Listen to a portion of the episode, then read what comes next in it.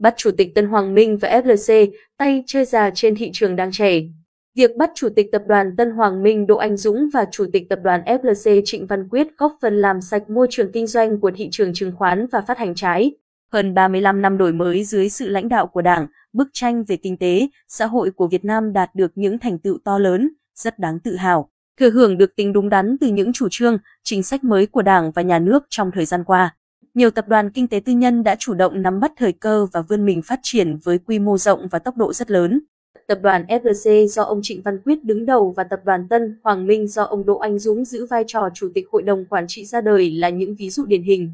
Hai tập đoàn này đã đồng hành cùng quá trình phát triển kinh tế, xã hội của nước ta trong nhiều thập kỷ. Có thể thấy, những tập đoàn đó đã tạo cho mình nhiều giá trị và tầm ảnh hưởng đối với xã hội. Tuy nhiên, trong những ngày qua, chủ tịch của hai tập đoàn này là ông Đỗ Anh Dũng và ông Trịnh Văn Quyết đều sa vào vòng pháp luật vì những vi phạm trên thị trường chứng khoán và phát hành trái phiếu. Đây là hệ quả của nhận thức chủ quan, đánh giá thấp tầm quan trọng về vai trò quản lý nhà nước ở những lĩnh vực rất mới, rất nhiều tiềm năng của nền kinh tế thị trường Việt Nam.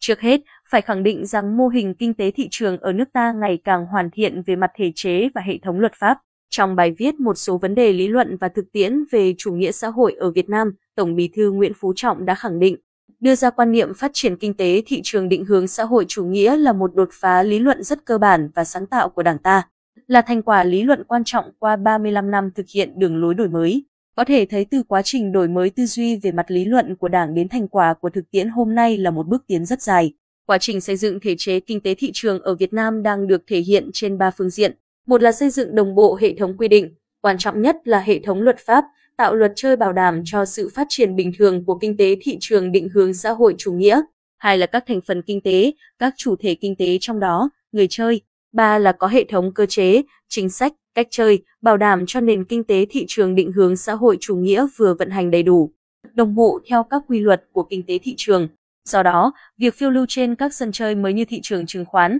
phát hành trái phiếu doanh nghiệp đòi hỏi phải hiểu biết sâu sắc những nỗ lực của chủ thể quản lý. Những vi phạm về luật chơi đều phải bị trả giá thích đáng. Việc bắt chủ tịch tập đoàn Tân Hoàng Minh Đỗ Anh Dũng và chủ tịch tập đoàn FLC Trịnh Văn Quyết là minh chứng rõ rệt. Trong đánh giá báo cáo đánh giá kết quả thực hiện nhiệm vụ kinh tế, xã hội năm 2016 đến 2020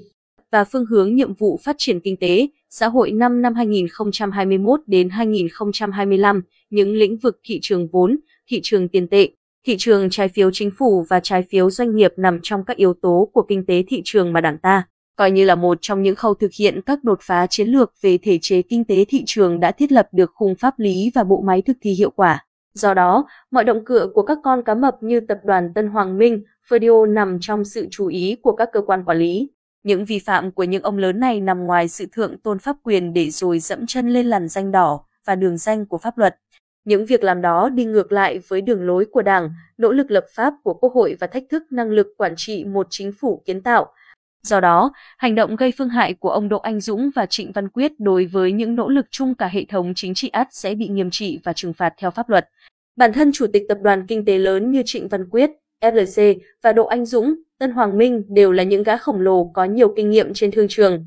có sự nhạy bén và khả năng xây dựng đế chế kinh tế ở tầm vĩ mô. Do đó, trên địa hạt rất mới như thị trường chứng khoán, phát hành trái phiếu, thị trường tiền tệ được các doanh nhân này chú ý và sử dụng các kỹ năng tìm kẽ hở để hoạt động kinh tế,